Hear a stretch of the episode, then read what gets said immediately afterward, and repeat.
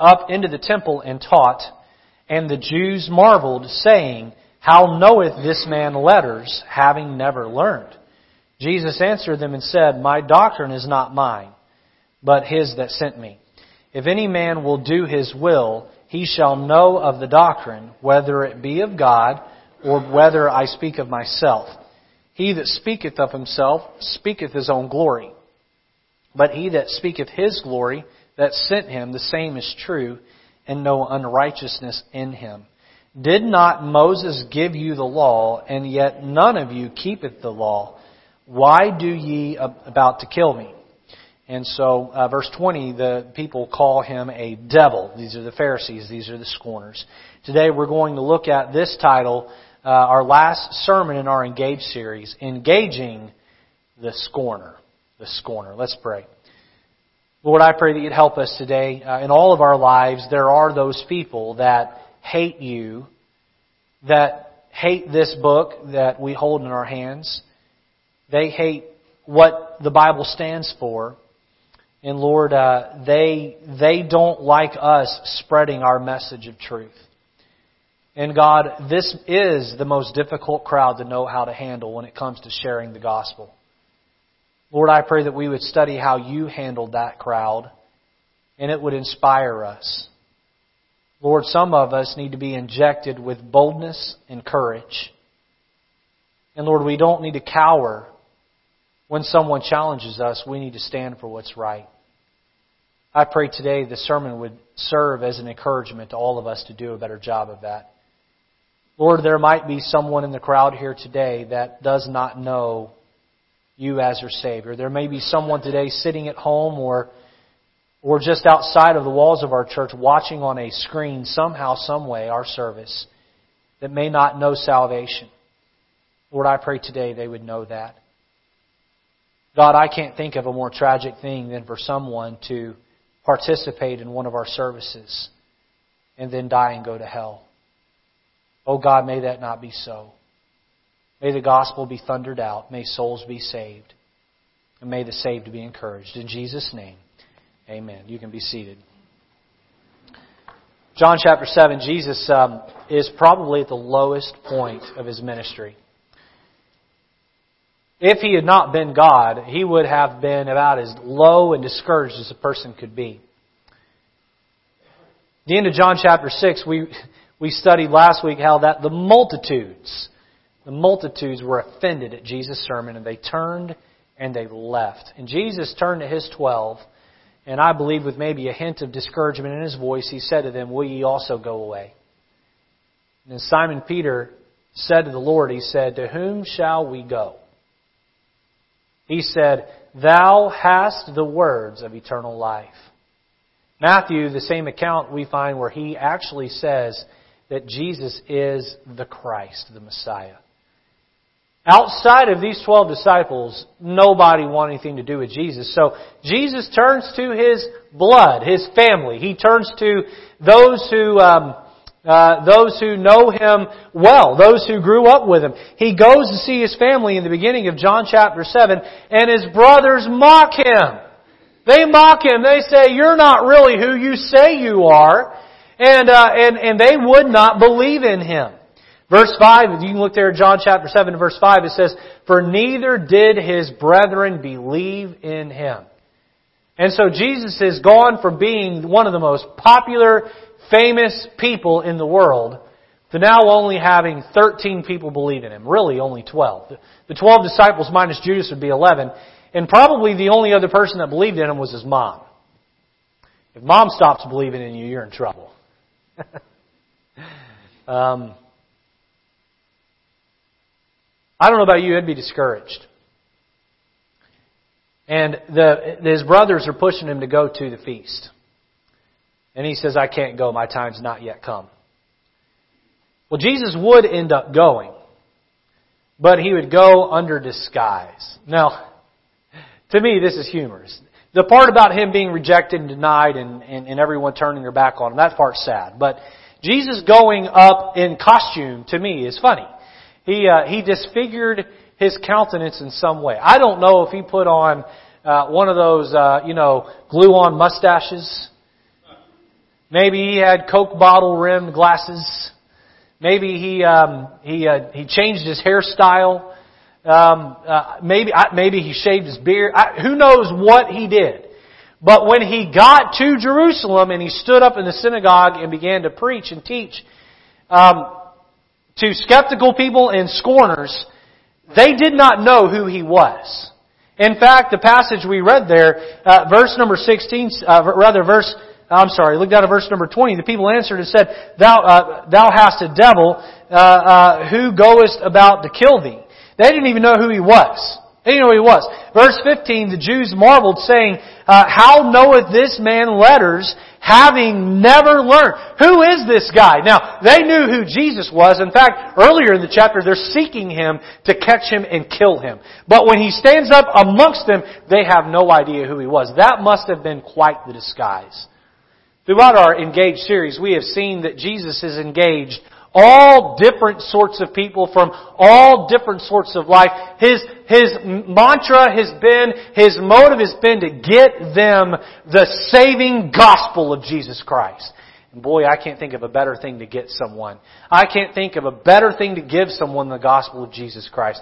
John chapter 3, you can put that next slide up there. John chapter 3, Jesus engaged Nicodemus. He engaged the biblical scholar Nicodemus and there uh, he talked to Nicodemus about being born again. And Nicodemus was born again. He received everlasting life. Uh, John chapter 4, Jesus engaged the woman at the well who had been divorced five times and was living in sin with another man he engaged the sinner. He told her about the drinking of the living water of eternal life. And the woman left her water pot having not drunk of the physical water, but the uh, living water, figuratively, of eternal life. She left her water pot and she went and told the people of Samaria. John chapter 5, Jesus comes into Jerusalem and there is a man laying sick by the pool of Bethesda. And the man has been laying there for many, many years. He's been uh, an, an impotent man for many years or a crippled man for many years years and Jesus engages this sick man and this man gets saved. John chapter 6, we looked at it last week. Jesus comes up to a skeptical man, or rather a skeptical group of people. They wanted to works, do the works so they could believe. They thought that salvation was based on their works. And Jesus said, no, you want to do the works of the Father, then you must First, believe. You must first believe.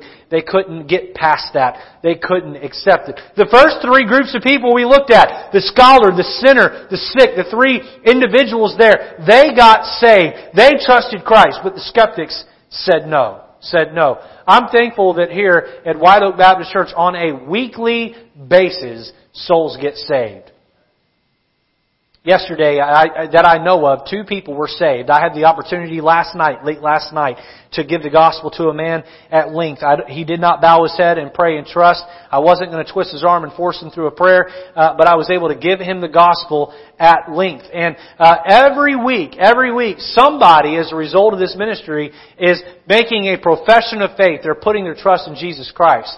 Now I gotta say that uh, you may not like everything about our church. There may be some things that bug you or bother you.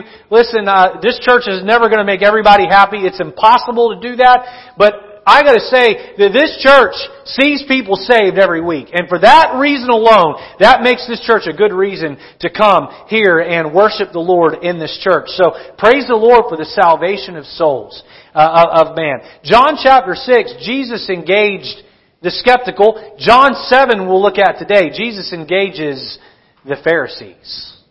The Pharisees were scorners. They were scorners. Um, what is a scorner? That's not a word we use in everyday English. That's more of a Bible word. The scorners, the Pharisees, they loved the attention and the accolades. They loved uh, uh, sitting in high places and getting all the love from the people. But the truth is, their religion was phony and vain.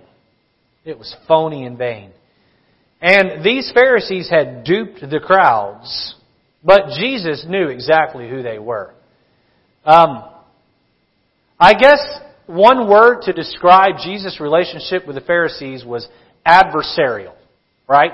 He attacked them at every turn. Now, I believe Jesus probably gave the gospel more to the Pharisees than any other group, but he usually wasn't doing it in a kind, a gentle tone. It was usually in attack mode. Adversarial. The relationship Jesus had, maybe another word would be hostile. Hostile. He was hostile toward this crowd. Why was Jesus so hostile toward these scorners? Why was he so adversarial with them? The reason was because they were uh, uh, pretending as though they were leading people to follow his Father, but they were really leading people astray. And that drove him nuts.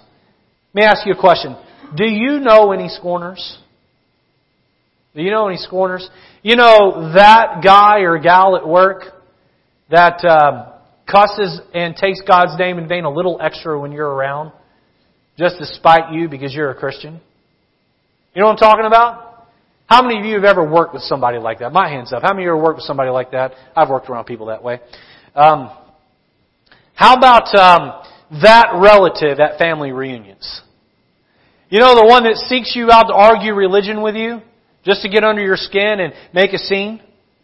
I'm not going to ask you to raise your hand, but I'm sure some of you in here have that relative.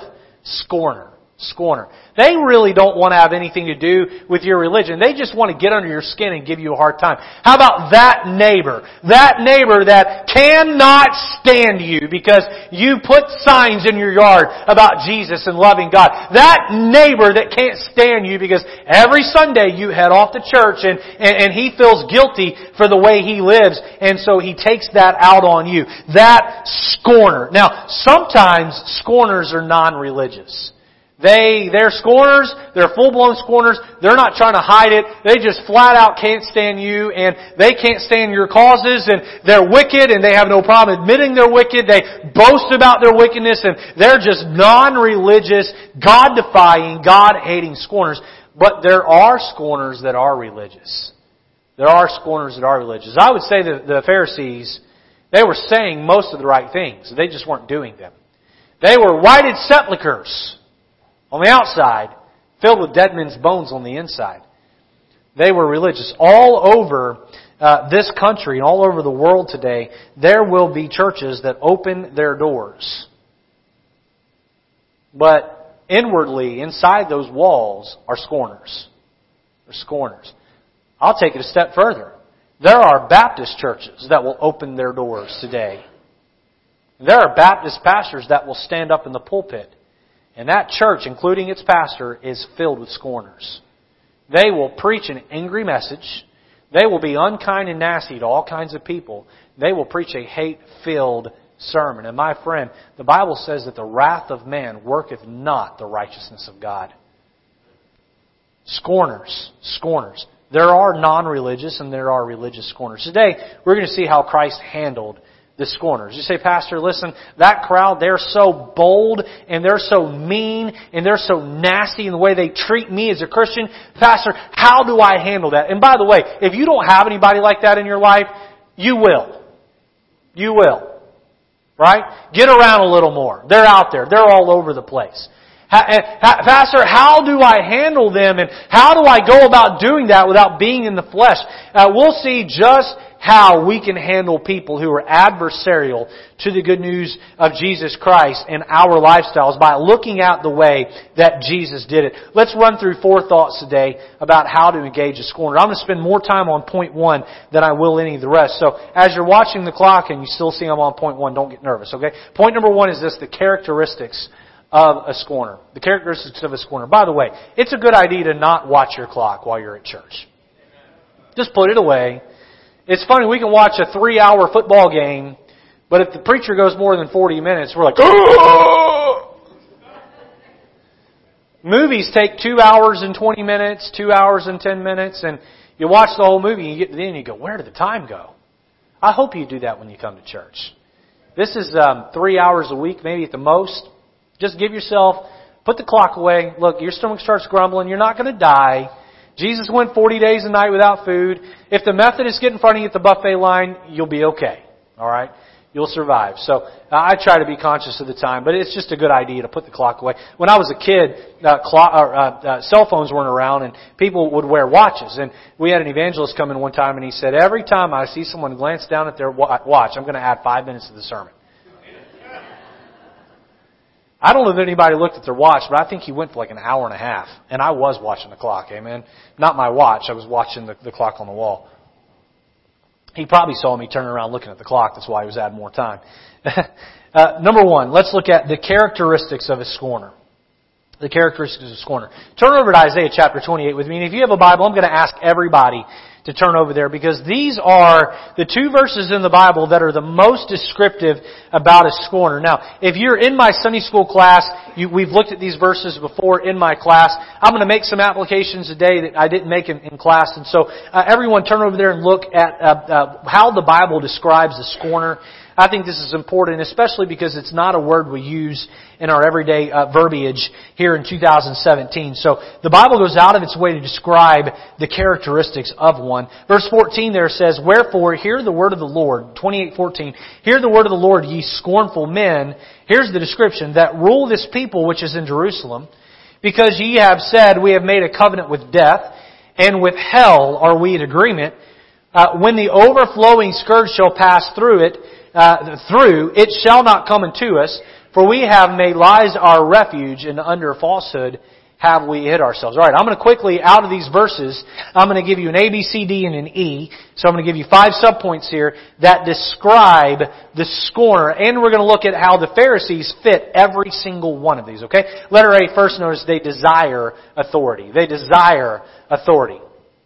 Look back up at verse 14 there. It says, Wherefore, hear the word of the Lord, ye scornful men, that rule this people which is in Jerusalem. Rule this people which is in Jerusalem. Now, listen to what Matthew chapter 23 verse 2 says about these scorners, the Pharisees.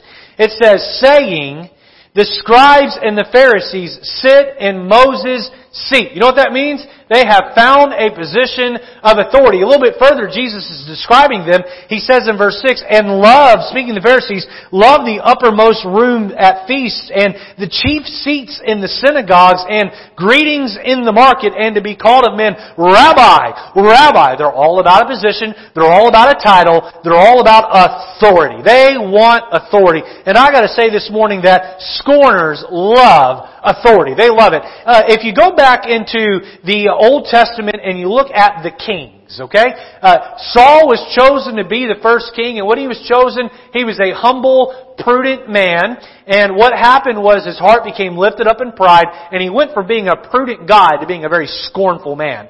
And God, in his scornful actions, God took him and cast him and his family lineage off the throne, and what did he do? He raised up David. Now, David wasn't perfect, right? He had his indiscretions. We know about Bathsheba. We know about numbering the people. We know about some other things David did wrong. David was that just man that fell, but got back up, right? That Proverbs describes. David was a prudent man and a man who sought after God's own heart. But what happened after David? After David, we had Solomon. Again, a good king, not quite as godly as his dad, but a good king. Had again, had his indiscretions, made some bad decisions, uh, uh, definitely did some things that were sinful. Uh, but after day, after Solomon came Rehoboam and Jeroboam, which the country split with, and Rehoboam uh, took part, and Jeroboam took part, and those two men were scorners. Were scorners. Why? Because scorners always eventually rise to the top. A scorner seeks out authority. A scorner seeks to be the, the, the head, the president of the class in school. The scorner seeks to be the mayor of the city. The scorner seeks to be the police chief. The scorner seeks to be the fire commissioner. The scorner seeks to be a judge. The scorner seeks to be the president. The scorner seeks to hold position in Congress. Scorners rise to the top. You wonder why no empire, world empire, has ever lasted forever? Because eventually, scorners have risen to a position of authority and they have sown falsehoods and lies in through their politics and eventually that nation has been toppled by the politics, the falsehood, the lies of that scorner. Do you know why every single divinity school, every single Bible college eventually either shuts down or goes left? Because eventually scorners rise to the top. How many of you here have ever heard of Tennessee Temple University? Would you raise your hand you've heard of Tennessee Temple University? Great school, Lee Robertson. How about Lee Robertson? Maybe you didn't know Tennessee Temple University. Lee Robertson was uh, the pastor at Highland Park Baptist Church uh, uh, in the 50s, uh, I believe it was, 50s, 60s, 70s, somewhere in there. And he built the largest Sunday school in America during his time. And then he started a very great Bible college called Tennessee Temple. It's turning out men that, that love the Lord and, and turned out great pastors. Pastor King is a pastor of Tennessee Temple. Uh, the school eventually started to go left because scorners rose to the top in the authority. Do you know where Tennessee Temple is today? It's not. It's not. You know why? Because eventually scorners seek out authority and shut things down. How about Yale? How about Harvard? How about Princeton? Ivy League schools, right? They are, they are propaganda leftist machines. Do you know what they used to be? Used to be divinity schools. Scorners love authority. They raise to the top, and then they move it left until it crumbles. Until it crumples. America is beginning to topple. Why? Because scorners have taken over a lot of our authority positions. And I'm not here to call out anybody's name, uh, both uh, either current or past.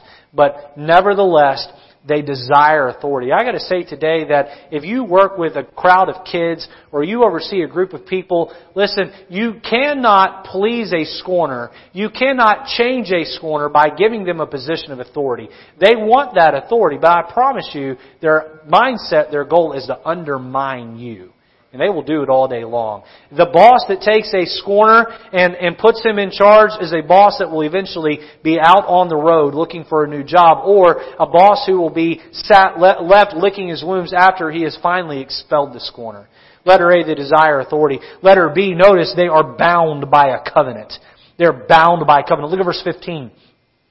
It says, because ye have said, we have made a covenant with death. A covenant with death. Let me read for you John 7 verse 25. In fact, if you can uh, uh, flip back over to John chapter 7, look at verse 25. Then said some of them of Jerusalem, Is this not he whom they seek to kill. They're looking out at Jesus in his disguise, in his costume, in, in, in his uh, hiding behind uh, whatever uh, disguise he'd come up with. And the crowds there in the synagogue say, wait a minute, he teaches just like Jesus. Is this not he whom they seek to kill? Notice that they had made a covenant with death. The Pharisees had made a covenant amongst themselves. We will see Jesus die. You might remember Paul, right? When uh, Paul was uh, uh, walking the earth in ministry, there was a group of Pharisees group of scribes that said, we're not going to eat until he's dead. How many remember that story? I think it was his nephew that uncovered the whole thing, and, uh, and they ended up rushing Paul out of town as he was under arrest to save his life. They've made a covenant with death. Uh, how about Matthew chapter 26, verse 14? Then one of the twelve called Judas Iscariot. Notice the wording here. I believe this is on purpose to, to follow up on Isaiah 28:15. Then one of the twelve called Judas Iscariot, one of the chief priests, and said unto them, What will ye give me, and I will deliver him unto you. And they covenanted with him for 30 pieces of silver. They covenanted with him. The Bible says scorners make a covenant with death. They made a covenant to see Jesus died. Scorners, uh, uh, they're bent on death. They're bent on doing things that bring about death. Letter C, we see they take pleasure in darkness. They take pleasure in darkness. John chapter 3, listen to this about darkness and light. Remember, the scorner is the antithesis of Jesus. Jesus stands for truth. The scorner stands for lying. John chapter 3 verse 19, and this is the condemnation that light is come into the world, speaking of Jesus, and men loved darkness rather than light because their deeds were evil. For everyone that doeth evil hateth the light, neither cometh to the light, lest his deeds should be reproved. But he that doeth truth cometh to the light, that his deeds may be made manifest, that they are wrought in God. What Jesus was saying here is that every time light comes into a dark room, there's people that just don't like it. They can't stand it. They enjoy their darkness. You know what? Where there is darkness, you cannot see dirt. You cannot see grime. You cannot see clutter. You cannot see a mess. But you turn on the light and it is exposed. And those that don't want to admit they have a problem, they shun the light. They push it away. They don't want it around. Doesn't that sound like the Pharisees? Every time Jesus would get around them, oh boy, they didn't like Jesus. They didn't like him. And you know what? The Pharisees would say things like, Why doth your master eat with sinners? Jesus would use a parable. And you know what? When Jesus finished his parable, they would walk away licking their wounds. Because he would just own them. I remember one parable Jesus told where he said uh, that a father had two sons, and he said to the oldest, "Go do this," and the young man said, "No, I'm not going to do it." But then later repent and went and did it. And he said to the other son, "Go do this," and that son said, "I'm going to do it," and he didn't go do it. He said, "Which of those sons pleased the father?" And he said, "Well, the the, the son that said he wouldn't do it and wouldn't and, and then went and did it." He said, "So is it with the publicans and the sinners because they start out on the wrong path and they do what's right." You all act like you're going to do right and then you do what's wrong. And they would walk away licking their wounds because Jesus was that light. And they, the scorners, they take pleasure in darkness. They take pleasure in darkness. I remember growing up to a Christian school, there were scorners in our Christian schools. No matter every school I was in, uh, you, you can't get rid of all of them. There's scorners in, in any large group of people, and they would sit around in the locker room and they would tell dirty jokes. You say to Christian school? Yep. They would, uh, they would make fun of every single teacher they could. They would make fun of every mannerism they could, every idiosyncrasy they could find. They'd make fun of it. They'd put them down. They'd mock. Why? Because they, they, they take pleasure in darkness. They take pleasure in darkness. They love sin. When uh, we think of religious people that are scorners, they'll hide it at church and then they'll go enjoy it when no one's around. But how about the people that aren't religious? Oh, they'll just flaunt it. Yeah, I got a problem. I, yeah, I do this, but what's the big deal? What's the big deal? Yeah, I drink, so what? I smoke, so what? There's nothing wrong with smoking. There's nothing wrong with drinking. Yeah, I, I go about and I party. What's the big deal? I, I dress provocatively. Who cares? I listen to uh, bad music. Isn't it great? Isn't it wonderful? I don't think it's that bad. I think it's art and I enjoy it. Why? Because they take pleasure in darkness. This is what scorners do. Listen, that guy at work who likes to cuss in front of you just to make a scene, probably he comes to work talking about all the filthy things he did over the weekend, and he goes in great detail just to spite you, just to scorn you. I, I remember uh, when I was a Bible college student working my way through college, uh, I worked uh, a, a truck dock job, driving a forklift in and out of trucks in the Chicago cold, and um, I remember uh, uh, there's a boy named Nick. I've talked about him before, but Nick loved to curse. His, his favorite letter, uh, uh, rather, his favorite word started with the fifth or sixth letter of the alphabet, and he would just throw it out all the time, all the time, all the time, and it seemed like the, the more he was around us, the more he'd use it. There's another boy named Steve who, who, uh, loved to talk about all the girls that he had been with, and he'd come to church and talk about it in great detail. There's another guy there named Fred. Fred was nice to us for the most part, but he would go out of his way to, to go into great detail about all the girls that he could, uh, uh, catch at the bar and what he could do with them, and, and what were they doing? They they were taking pleasure in darkness. This is what scorners do. Letter D, we see they have a false sense of security. They have a false sense of security. Look back at uh, Isaiah, rather, chapter 28, verse 15 there. Right there uh, in the middle of the verse it says, and will, and with hell we are in agreement when the overflowing, watch this, when the overflowing scourge shall pass through, it shall not come upon us. When the overflowing scourge, when that punishment comes through, we, we won't get it.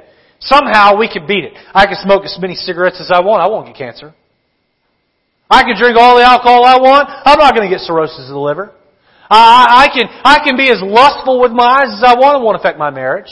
Oh, I can escape the consequences. I, I can beat it. I, I can, uh, I, I can act however I want to, and there will be no consequences involved. You know, when you make that uh, covenant with death and uh, you uh, uh, you take pleasure in darkness, it leads you to do some very strange things. I think about the Pharisees.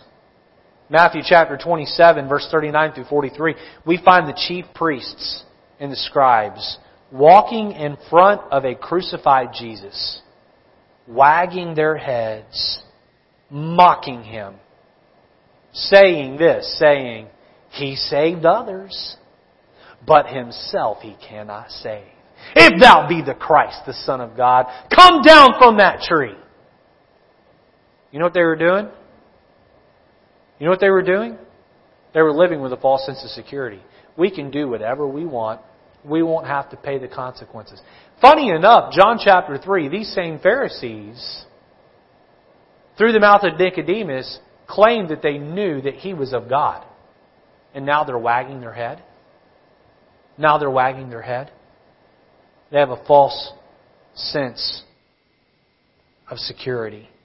This is the kid that thinks that he can sneak out of his room at night, be out all night and come home and and escape consequences. This is the, this is the young man that thinks that because he's told a lie and gotten away with it, that somehow that means that he's good and that it won't come back to get him, not knowing that later his integrity uh, will be lowered and he won't be able to hold a job and he won't be able to maintain a marriage. This is the young, this is the young lady who thinks that she can run around with any boy she wants to and she'll be fine only to find out later that she's uh, uh contracted some sort of disease that is taking away her quality of life and possibly even ending her life.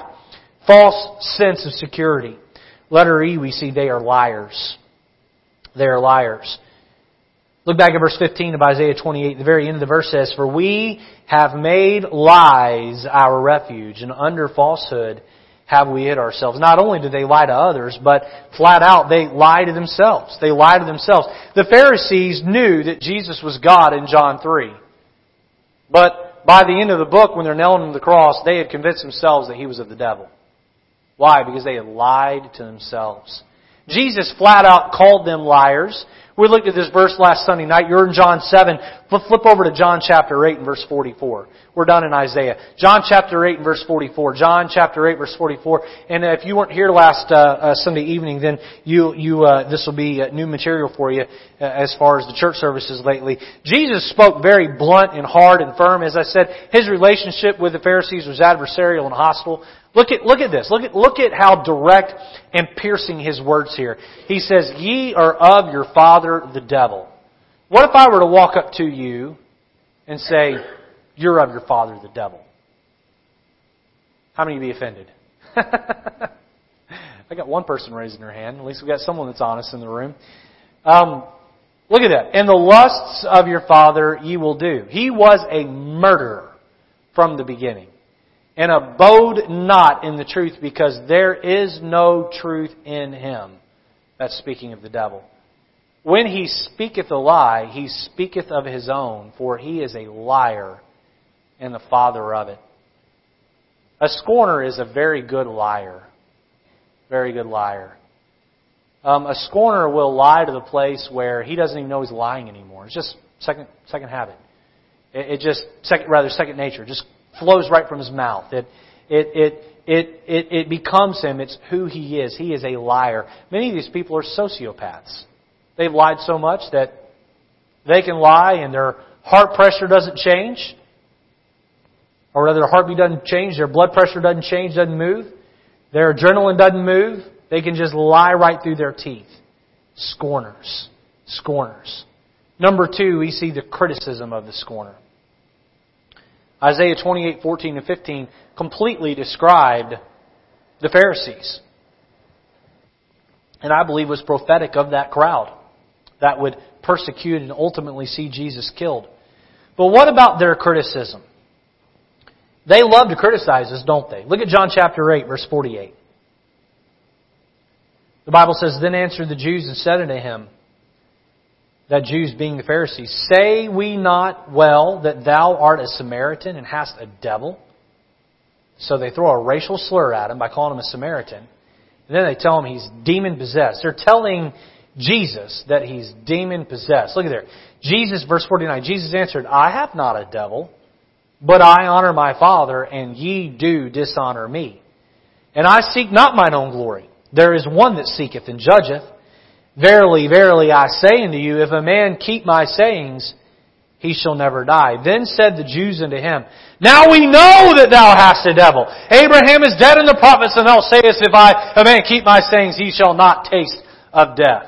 You know what the Pharisees were doing? They were looking at the Messiah, the Christ, God on earth, and they were calling him the devil. The devil. You know what I call that? I call that calling good evil and evil good. Kind of reminds you of a verse, doesn't it?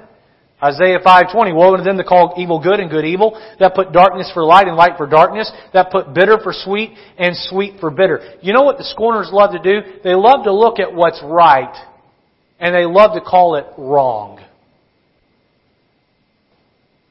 How is it that in our country, people that stand up for a child in the womb are looked down upon for taking away the rights of women? You know what that's called? That's called calling good evil. And those same people will kill a child in the womb. That's called calling evil good. Tonight, I would encourage everybody, everybody to be here tonight. Tonight I'm going to preach a sermon about hands that shed innocent blood. I've worked very hard on the sermon this week. And the more that I have dug and studied, the more God has broken my heart. Angela can attest that more than once this week I have laid in bed and cried myself to sleep. The greatest sin that America has ever committed is the sin of abortion. Doctors daily slay thousands of babies. I don't want to get preaching my sermon yet, but it is going to be an impassioned plea to do something about it. I'll just say this. The decision in 1973, Roe v. Wade, the liberal left leaning people that wanted to push abortion rights, murder rights in our country, they found a woman and they ran with her case the lady who was behind the, the lady, the last name of Roe, her name was actually changed to, to protect her, but the lady behind the Roe part of the way that saw the abortion being legalized later got saved. And later tried to go back to the Supreme Court and undo what had been done, how she had been used. I know there are people that attend this church or that are watching online that have had an abortion. And I can tell you that that sin is forgiven like any other sin is.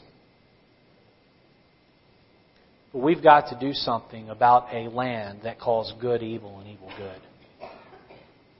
I have no doubt everyone in this room is against abortion. No doubt. But I think what happens is we grow apathetic toward it because it's been here since 1973.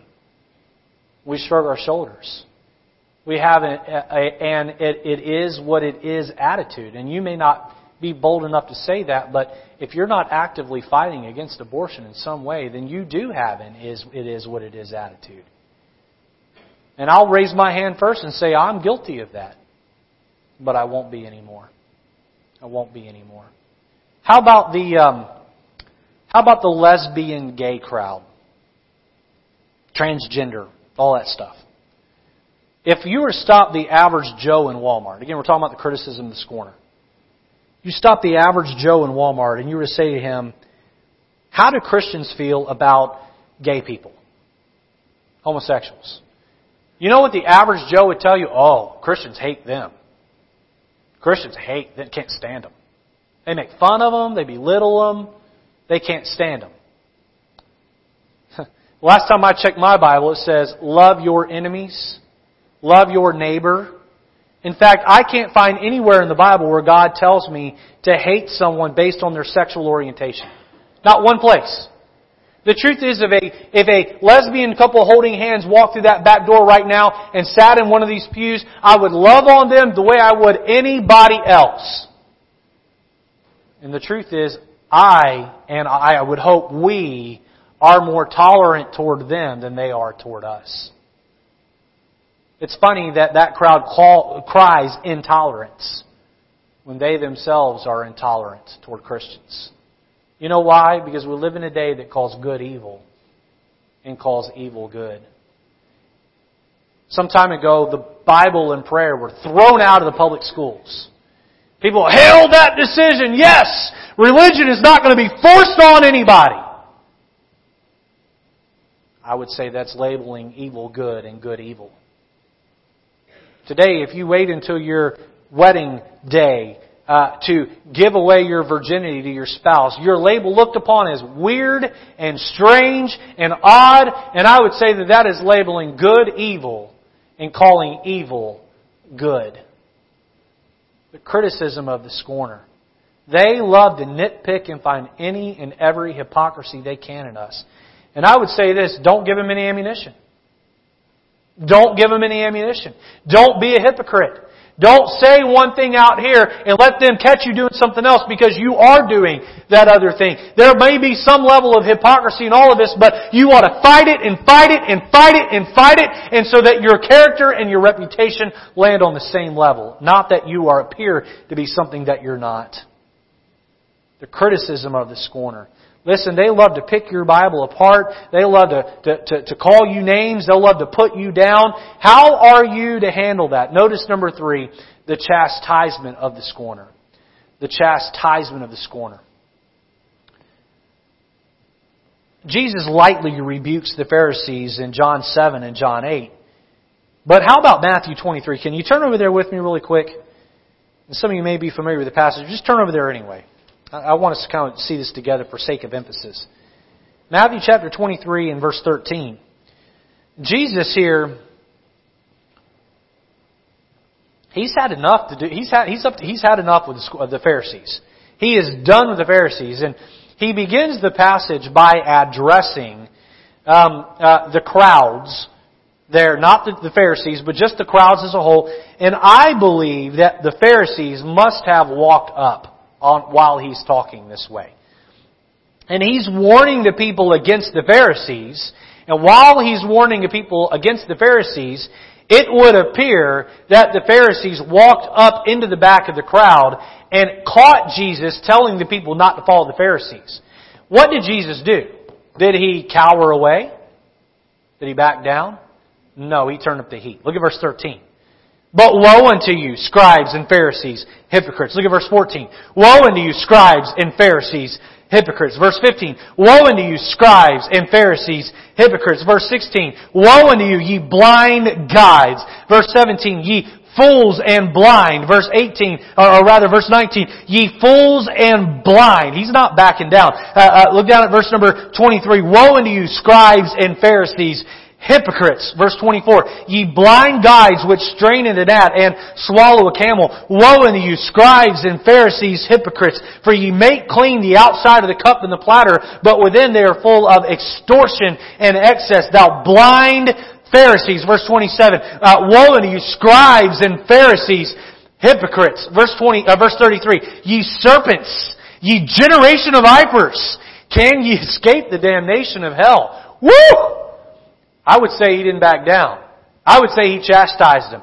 Boy, he hammered him hard. He, he wasn't, he wasn't going to take it coming from him. Now, uh, Proverbs chapter 19 verse 25 gives us the same instructions here. Smite a scorner and the simple shall beware. Smite a scorner and the simple shall be beware and reprove one that hath understanding and he will understand knowledge. Now, let me first tell you what I'm not telling you to do, okay? If you're sitting in your cubicle at work and the guy next to you starts being a scorner, do not get in his face and start calling him a, a hypocrite and a viper and a serpent. Alright? You're not Jesus. But, but, if that guy at work wants to attack your faith, you don't back down. You don't back down. 10%, 10% of people are over here. They're trying to lead the world to do what's right. Then you got another 10% way over here. And they're part of the forces of evil, and they're leading the world to do what's wrong. They are aggressive about leading people to do wrong, and the 10% on the other end are aggressive about leading people to do what's right. In the middle, you have the masses. These are the followers. This is the 80%. You're over here, hopefully, trying to lead people to do what's right. And some scorner over here at your job or a family reunion uh, or, or some other event, uh, maybe in your neighborhood, homeowners association meeting, whatever it might be, he stands up and he rebukes you for trying to do what's right. You know what a lot of Christians do? Oh, I'm sorry. Oh, uh, uh, uh, well, let's let's not let's not argue. Let's not talk religion. I, I don't want to. I don't want to create any problems. Now, I'm not telling you to go pick a fight.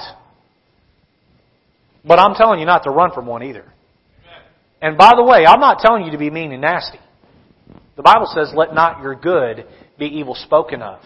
But don't you cower down and pretend like pretend like uh, uh, you're throwing in uh, the towel on your religion and that you don't care your faith. When you when you throw in the towel and quit, what are the people here supposed to do? Oh, okay.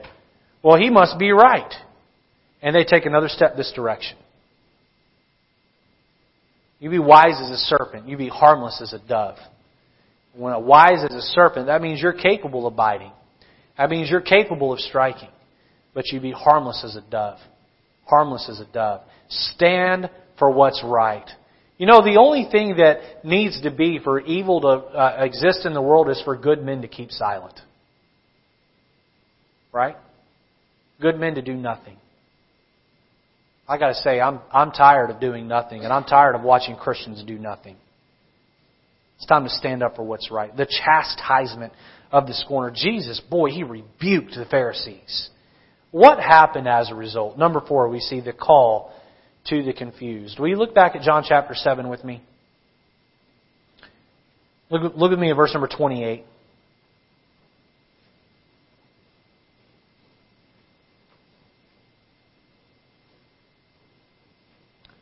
It says there, Then cried Jesus in the temple as he taught, saying, Ye both know me, and ye know whence I am. And I am not come of myself, but he that sent me is true, whom ye know not. But I know him, and I am from him, and he hath sent me. Now, we're going to come back and look at verse 30 and 31 in a minute, but I want you to see Jesus called the confused here. Look down to verse 37. This is that 80% in the middle. In the last day, the great day of the feast, Jesus stood and cried, saying, If any man thirst, let him come unto me and drink. He that believeth on me, as the scripture hath said, out of his belly shall flow rivers of living water. This is the same plea he gave to the woman at the well. Drink of me. Now don't come actually drink of me, but drink of the truth that I am providing, the living water. So Jesus rebukes the Pharisees in verse 28 and 29. Look what happens as a result. Oh, I bet people ran and hid under the rocks and they were scared. No, no, no. Look at verse 30. Then they sought to take him, but no man laid hands on him because his hour was not yet come. And many of the people believed on him and said, When Christ cometh, will he do more miracles than these which this man hath done? They heard his rebuke of the Pharisees, and it pushed them to be drawn to him. They said, Hey, someone stood up against evil. I want to follow that guy. I believe in what he's saying. I believe in the message he's delivering. And what we need today in this world of people not to be mean and nasty and unkind, especially not to anyone other than a scorner, but to stand up for what's right. Look at John chapter 8. Look at John chapter 8 verse 27. Here we find another account of Jesus having an adversarial conversation with the scorners.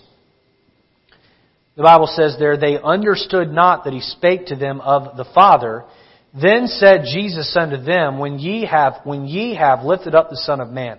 Clearly he's talking to the Pharisees here. When all of you have put me on a cross, have lifted up the Son of Man, then shall ye know that I am He, and that I do nothing of myself, but as my Father hath taught me, I speak these things, and he that sent me is with me. The Father hath not left me alone, for I do always those things that please him. Jesus put his finger in the face of the Pharisees and he says, when you lift me up, when you crucify me, then you'll realize who I am. Oh, I bet everybody ran away scared, right? I bet everyone was like, woo! I don't want to be near that guy. He just reprimanded the scorners. Look at verse 30. And he spake these words. Many believed on him. As he spake these words, many believed on him. Many, many believed on him. Then said Jesus to those Jews which believed on him, If ye continue in my words, then are ye my disciples indeed, and ye shall know the truth, and the truth shall make you free. Oh, that verse that's quoted all the time. What is the truth? It's Jesus. It's Jesus. Jesus was willing to stand up to the forces of darkness and say, no, uh-uh.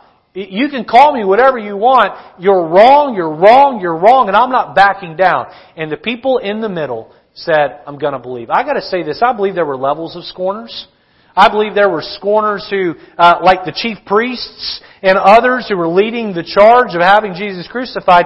There were some people who were scorners, but less of a scorner, and as Jesus preached and taught, they were pulled away from the ranks of the scorners, and they did end up believing in Jesus. You take a stand for what's right, people will respect you. You know, nobody respects someone who's not willing to stand up for what's right. You say, but Pastor, it's hard. My heart races. I'm nervous. I don't know what to say. Stand for Jesus. Don't be ashamed. Stand for Jesus. Claim His name. For He loved you on a rugged cross with arms out open wide. Stand for Jesus. He's standing by your side. If you're here today, or you're watching online and you don't know, you don't know the gift of salvation, you've not received it, you have been relying on yourself or something other than just the blood of Jesus Christ to wash away your sins. My friend, today is your day of salvation. Jesus' message was the same to everyone he preached. Believe on me. Believe on me. What about Jesus can we believe? Well, he was God sent to earth, wrapped in flesh. He lived a perfect life. He died on the cross and became every one of the sins you've committed. And in his death, he took your sins away. And in his resurrection, he bought for you the gift of everlasting life. And it's free to you. You cannot pay for it. You cannot earn it. All you can do is gladly accept it. That's it. Gladly accept it. You say, Pastor Lejeune, how do I accept it?